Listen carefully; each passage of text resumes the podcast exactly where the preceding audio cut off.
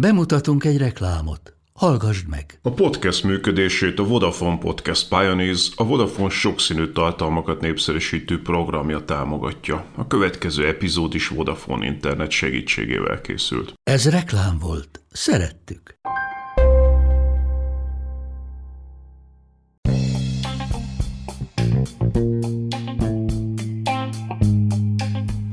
Ez itt a Pogi Podcast. Pogácsa Zoltán közgazdás, szociológus, politikai gazdaságtani podcastja a globális gazdaságról a klímaválság, az automatizáció, a digitális gazdaság, az egyenlőtlenségek és a posztdemokrácia korszakában.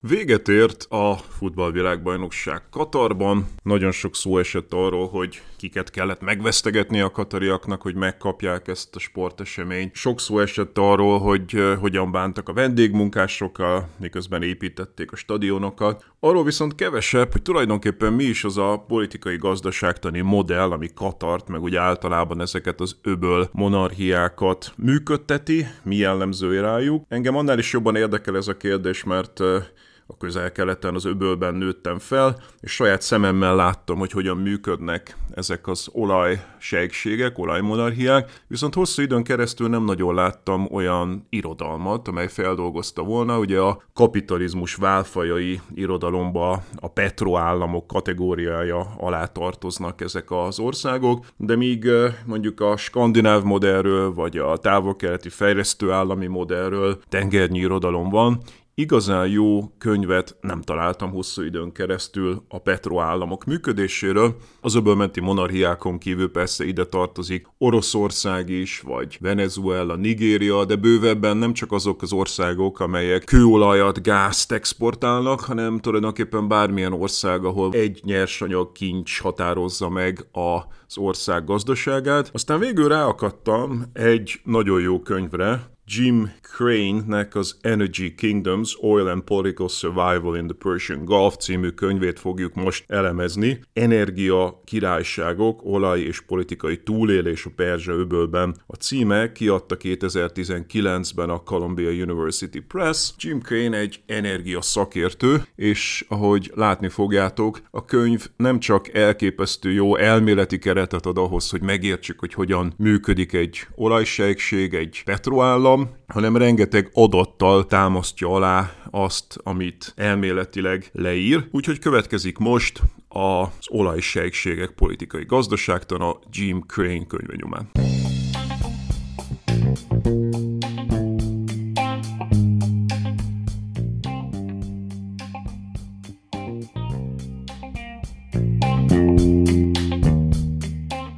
Az öbölmenti országok politikai gazdaságtanának lényegi jellegzetessége, hogy a hatalmas petróleum bevételek és az olcsó energia lehetővé tették, hogy autoriter, elnyomó rezsimek annak ellenére fennmaradjanak, hogy az ottani középosztályok megerősödtek.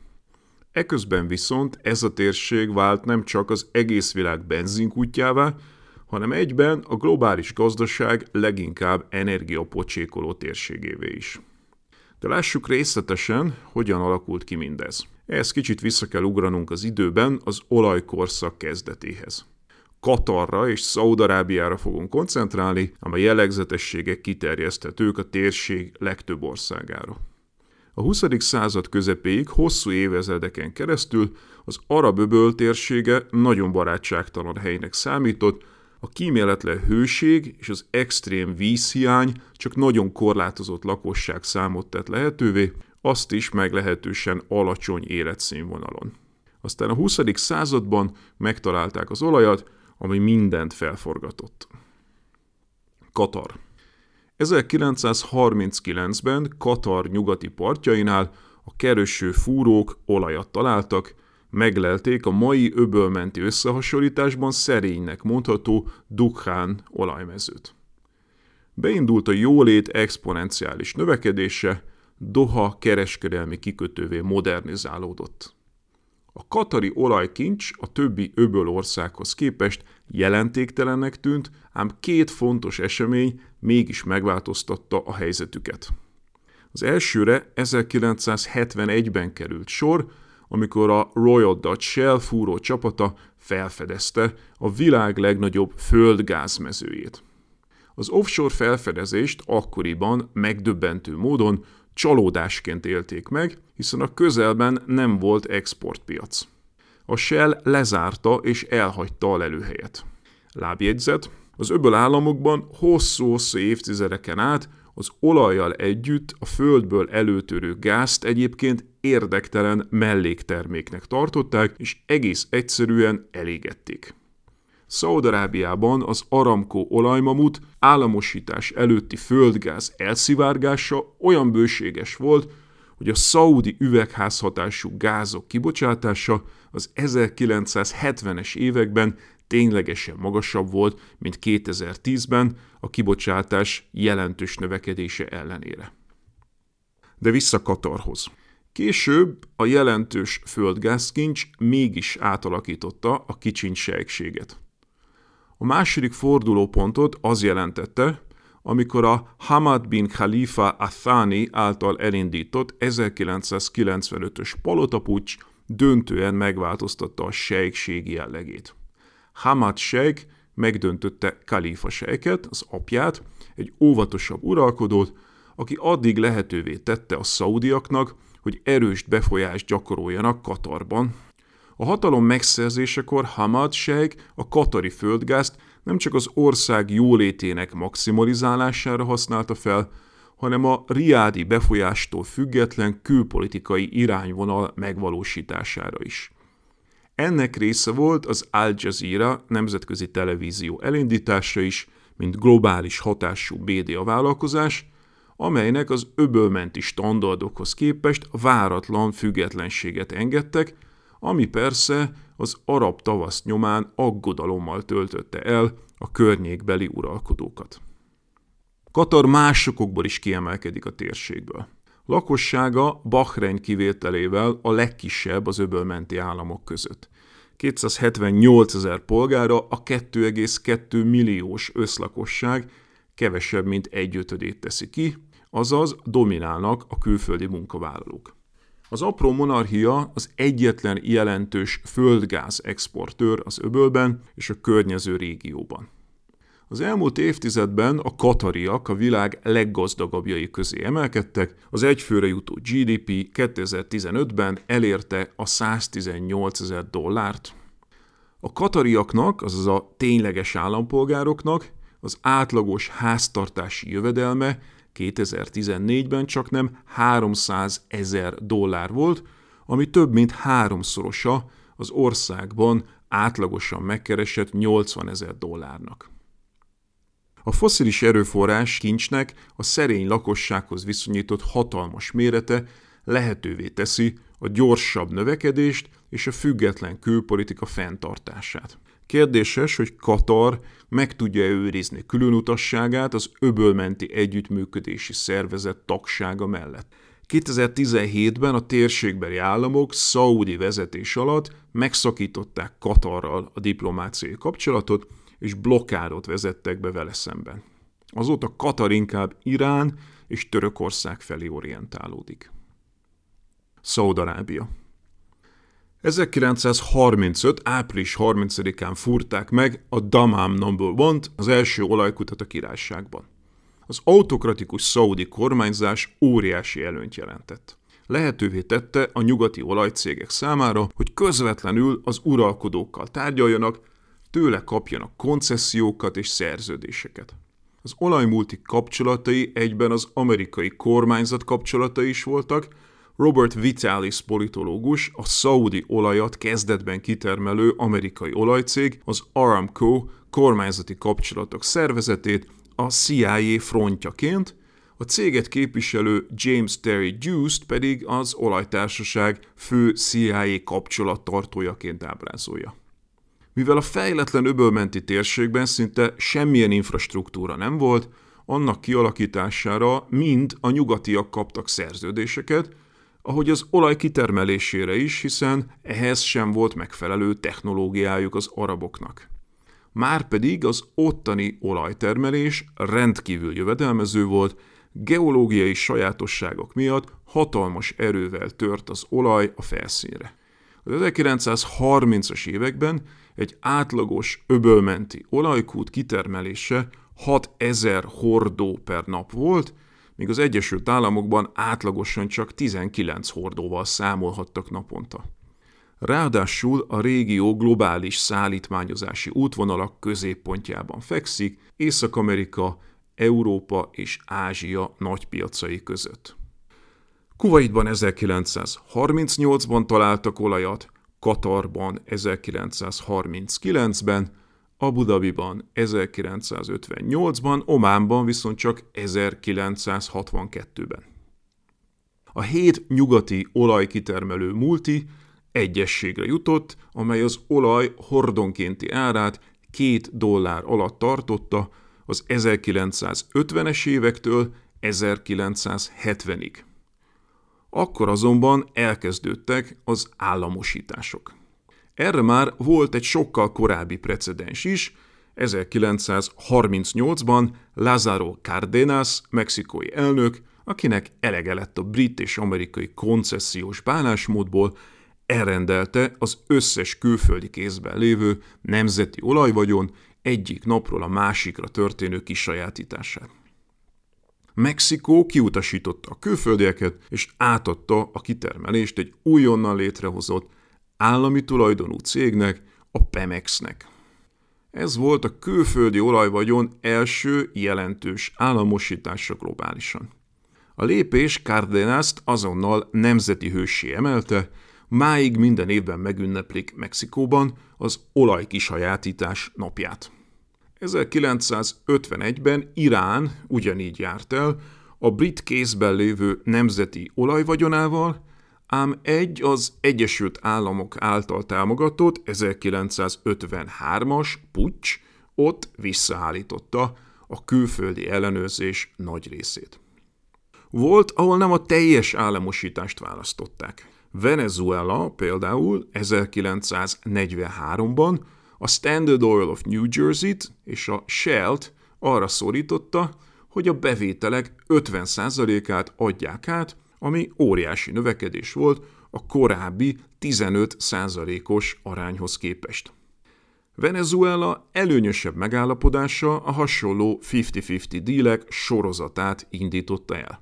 1950-ben az Aramco megadta ugyanezeket a feltételeket Szaudarábiának, Kuwait és Irak pedig 1952-re érte el a feles részesedést. 1960-ban öt olajtermelő ország, Irán, Irak, Kuwait, Szaudarábia és Venezuela létrehozta a kollektív fellépés lehetőségét azzal, hogy megalapították a kőolaj exportáló országok szervezetét, az OPEC-et. Az államosítási hullám végül 1972-ben kulminálódott. Csak abban az évben Venezuela, Algéria és Líbia megszerezte olajágazata irányító részvényeit, a koncesszió korábbi birtokosait pedig teljes egészében hazaküldte. 1973-ban Irán átvette a régi, 1953-as koncesszió összes maradék részesedését. Szaudarábia, Kuwait és Katar egyszerre kezdték meg koncesszióik visszavonását. Újonnan államosító országok csatlakoztak az OPEC-hez, a virágzó kartel immáron tagjai közt üdvözölhette az Egyesült Arab Emirátusokat, Indonéziát és Nigériát. A 70-es évek nagy gazdasági világválságának kiváltó oka ismert módon a közel-keleti olajválság volt. Az 1973-as arab olajembargó indítéka az volt, hogy Izrael 1967-ben arab területeket foglalt el, beleértve a jeruzsálemi Al-Aqsa mecsetet, az iszlám második legszentebb helyét.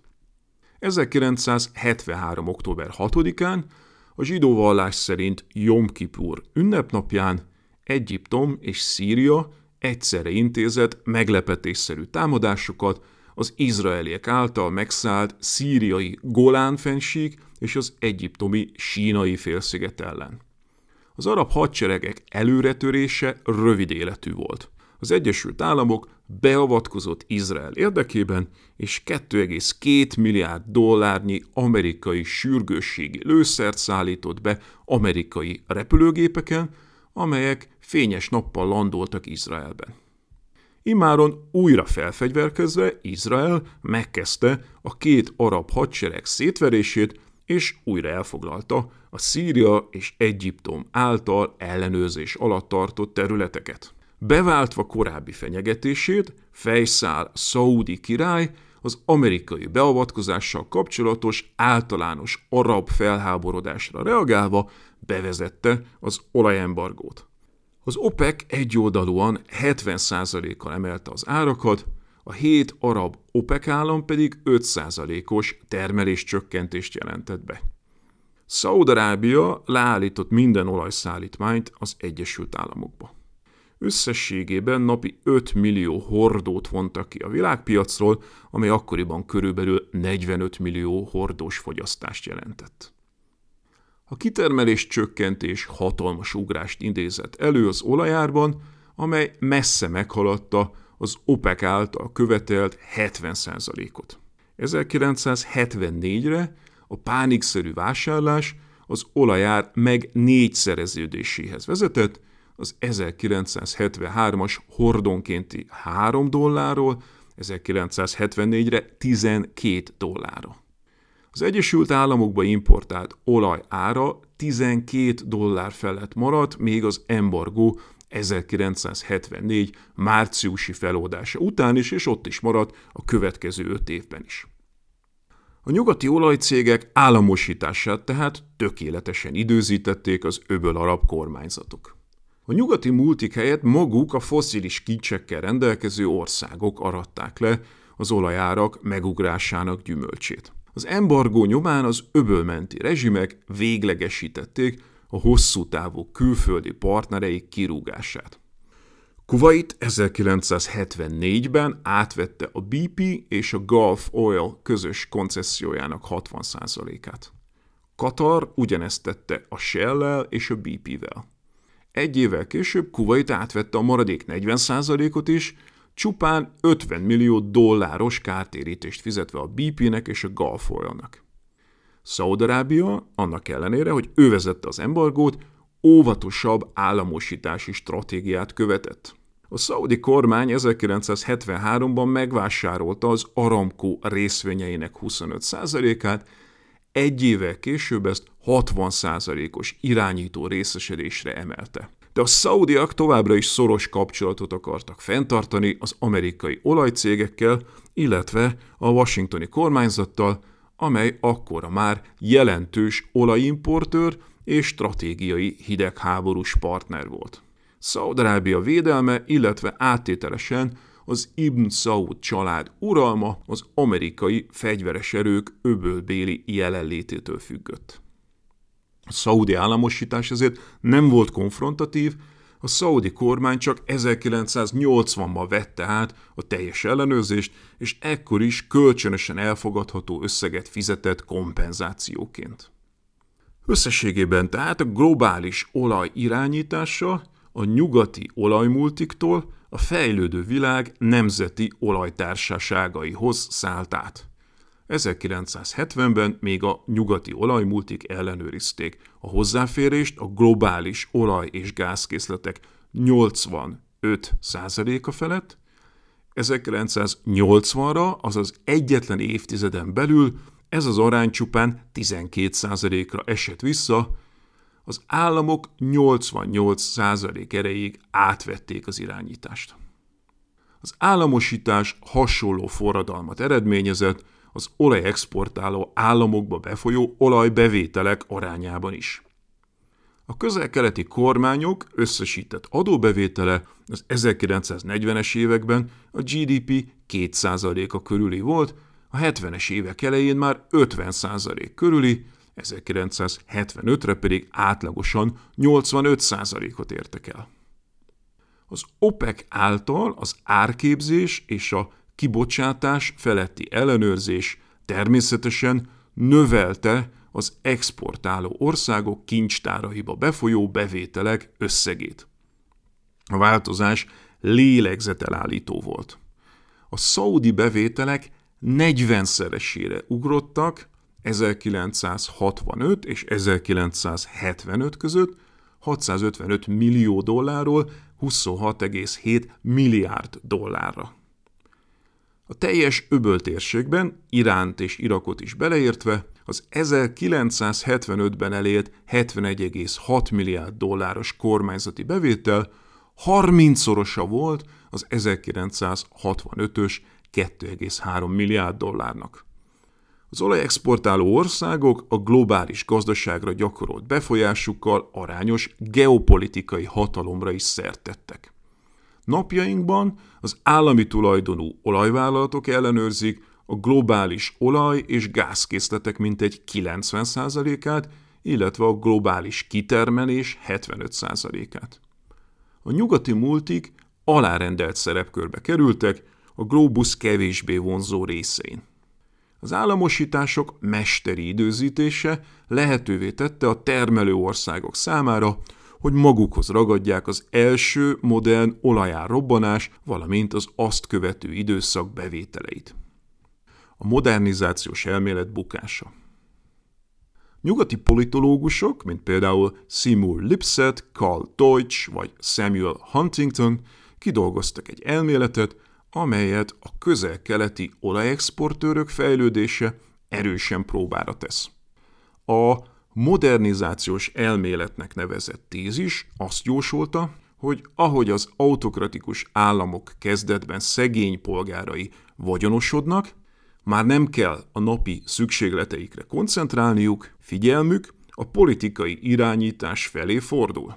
A jólét bomlasztó politikai erő, mert politikai részvételi igényt vált ki. A modernizációs elmélet előrejelző ereje azonban igen gyengének bizonyult Omán, Szaudarábia és a többi öbölmenti monarchia esetében.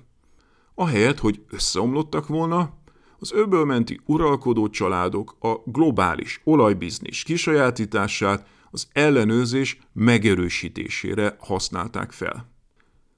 Kuwait kivételével ezek az országok fejlődésük során inkább még autokratikusabbá váltak, nem pedig kevésbé.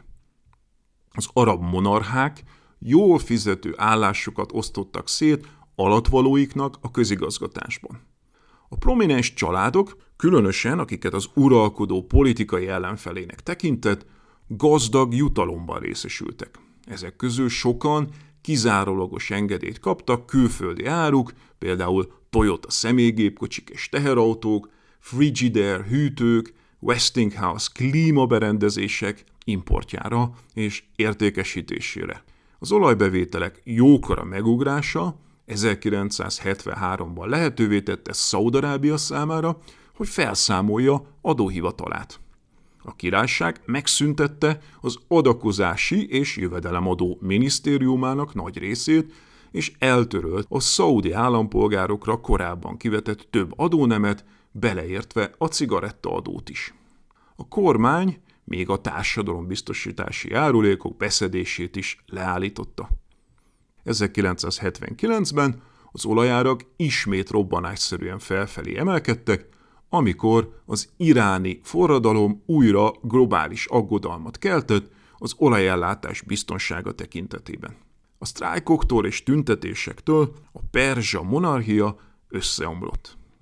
A káosz közepette Irán napi 3,7 millió hordós olajexportja hirtelen nullára esett vissza. A teljes meglepetést okozó kiesés következtében az olajárak kevesebb, mint egy évtizeden belül másodszor is megugrottak. Az 1979-es 13 dollárról az olaj hordonkénti ára 1980 végére elérte a 31 dollárt. Az öbölországok nem csak exportőrök, hanem maguk is nagy fogyasztók. Az öbölmenti monarchiákra általában úgy gondolunk, mint olaj exportőrökre. Azonban időközben messze globális átlagon felüli olaj- és gázfogyasztókká is váltak. A hat öbölmenti uralkodó család politikai hatalomgyakorlási technikái oda vezették ezeket a társadalmakat, hogy a Föld messze legenergiaigényesebb országaivá váljanak. Összehasonlításképpen az öbölmenti monarchiák több olajat használnak el, mint Japán, vagy India, vagy Oroszország, vagy éppen az egész afrikai kontinens. A keresletnek ez a hatalmas növekedése azt jelenti, hogy a perzsa arab menti államok olajtermelésének közel negyede hazai felhasználásra kerül. Az 1973-as olajcsúcs idején ez az arány még mindösszesen 4% körül volt. Eckhard Wurz, német közgazdász, mindezt tömören így foglalja össze, a régió nem csak a világ benzinkutya, saját maga legjobb vásárlója is.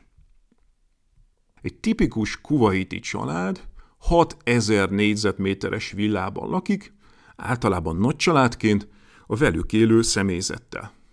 Az ilyen otthonokban az átlagos fogyasztás évi 110 ezer kilovattóra, több mint kilencszerese az átlagos amerikai háztartás 12 ezer kilovattórás éves energiaigényének, és döbbenetes módon 36-szorosa az átlagos német háztartás energiafogyasztásának, amely alig több mint 3000 kWh per év.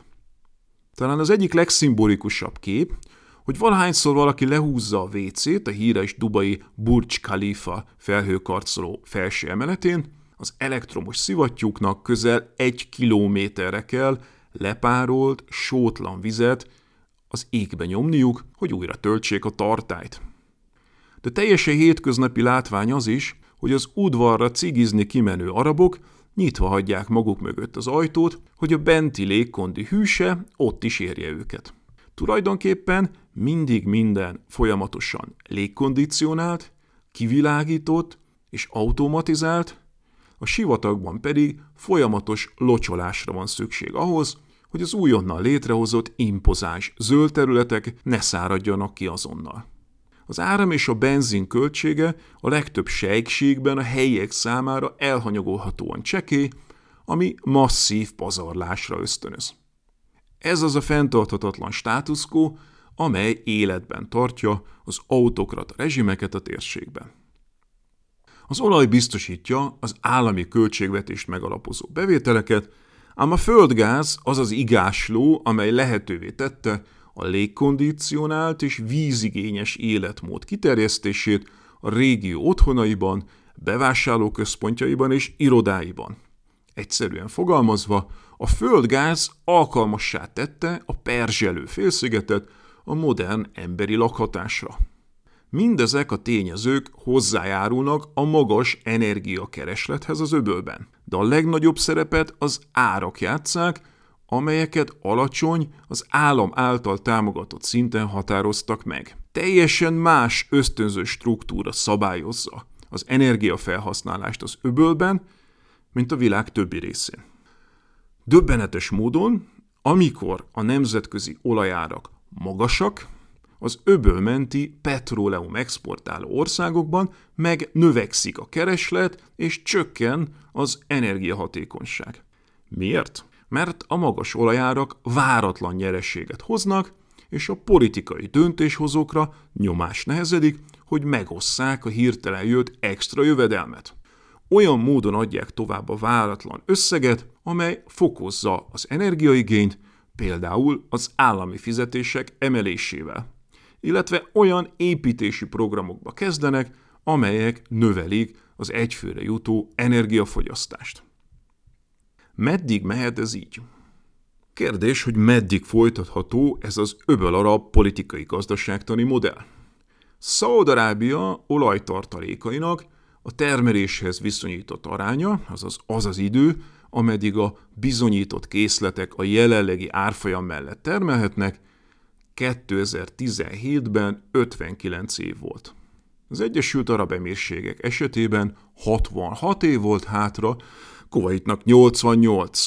A katari olajtartalékok szerény 36 évre voltak még elegendőek, viszont Katarnak 134 évre elegendő gáza van ahhoz, hogy 2017-es szinten termeljen. A globális klímaváltozás miatt kérdés azonban, hogy valaha kitermelhetik-e ezeket a föld alatti készleteket. A hőmérséklet emelkedésével a régió a klímaváltozás veszélyeinek figyelmeztető példája. A nyár az öbölben már most is olyan meleg, hogy enélkül a külső energiabevitel nélkül nem lenne fenntartható az emberi élet. Megoldás lehetne az átállás a fenntartható energiára, hiszen például napenergiából értelemszerűen gigantikus mennyiség áll rendelkezésre a térségben. Ezt az energiaforrást azonban az olcsó foszilisek miatt a térség országai egyáltalán nem kezdték el kiépíteni. Az öbölmenti megújuló energiaforrások terén élenjáró két monarchia, az Egyesült Arab Emirátusok és Szaudarábia a teljes energiaszükségletük kevesebb, mint egy tized százalékát biztosította ebből a forrásból, azaz szinte semennyit. Egyetlen másik öbölmenti monarchia sem termelt elegendő nem foszilis energiát még a statisztikai relevanciához sem. Ráadásul a gyakorlat sokkal inkább a foszilis tüzelőanyag hálózat folyamatos bővítése. Dubai például most állított csatasorba egy óriási 4,8 gigawattos széntüzelésű erőművet Hassianban, amelyet Kína finanszírozott és épített. 2023-ra Dubaj évente több mint 10 millió tonna szenet importált 2,4 gigawatt kapacitás előállításához. A Hassiani erőmű által évente a légkörbe juttatott 20 millió tonna széndiokszid új magasságokba emeli az öböl karbonlábnyomát. Van példa arra, hogy térségbeli országok megpróbálkoztak a foszilisek állami támogatásának, olcsón tartásának kivezetésével. Nem máshol történt ez meg, mint Iránban. Az IMF szerint az emelések, amelyet a nemzetközi olajárak felére csökkenése is kikényszerített, oda vezettek, hogy az iráni állam energiatámogatási terhei rohamosan csökkentek a 2010-es GDP egynegyedéről 2016-ra mindössze 4%-ra. Más kérdés, hogy az iráni belpolitika részben ennek köszönhetően destabilizálódott is. Az öbölben a felelőtlenül magas vízhasználat a másik nagy gond. A napi fogyasztás elérte a 250 litert fejenként, szemben a globális átlaggal, ami valamivel több mint 80 liter. Összehasonlításképpen Szaudarábia egyetlen folyó vagy természetes tó nélkül is csak nem olyan mértékben fogyasztja a vizet, mint Kanada, amely ország területének 9%-át édesvíz borítja. A költségvetési támogatások reformjához hozzájárulhatnak azok a periódusok, amikor éppen alacsony az olajára. Ilyen volt például annak 73%-os zuhanása 2014 vége és 2015 vége között, hordonként 112 dollárról 30 dollárra.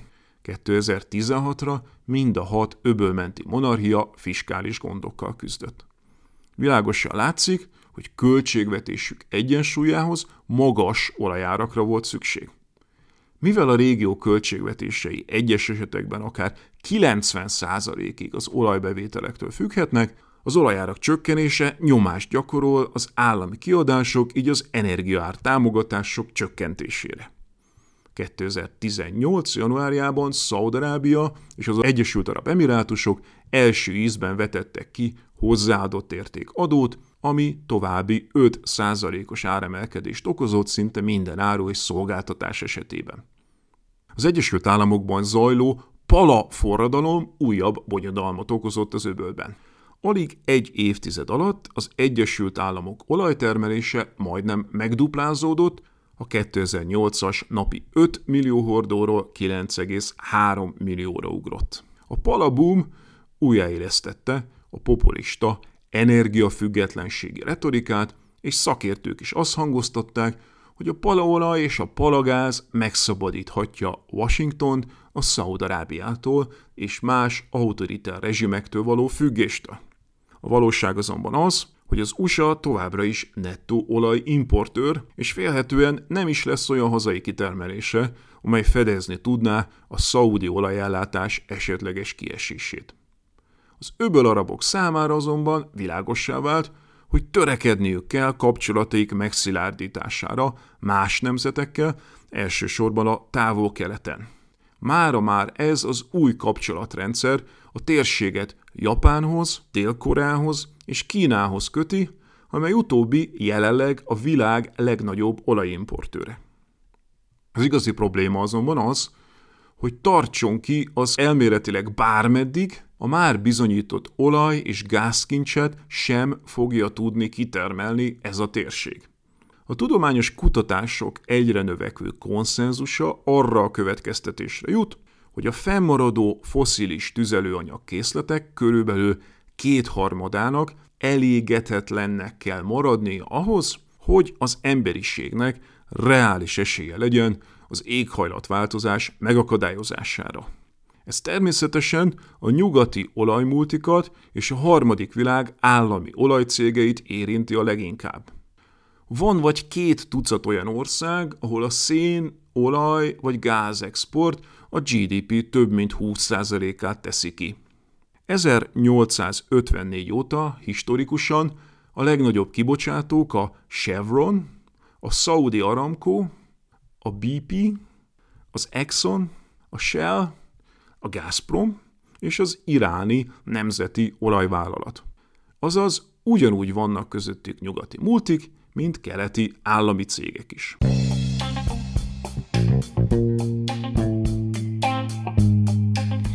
Volt ma a Pogi Podcast. Ha vitába szállnál az elhangzottakkal, vagy témát javasolnál, keresd a Pogi blog oldalt a Facebookon. Ha támogatnád a podcastot, azt a www.patreon.com per Pogi Podcast oldalon teheted meg. Köszönjük! Ennek az epizódnak vége. Hallgass meg a reklámot is. Ugye milyen jó értelmes emberek beszélgetését hallgatni? Szerintünk is. Ezért szerveztük meg az Audio Smart Fesztivált. Podcastek és zenei produkciók élőben. Gyere el te is, és találkozzunk végre személyesen is egymással április 11-én a Millenáris gépületében. Részletek az audiosmart.hu oldalon. Ez reklám volt. Szerettük. Ez a műsor a Béton közösség tagja.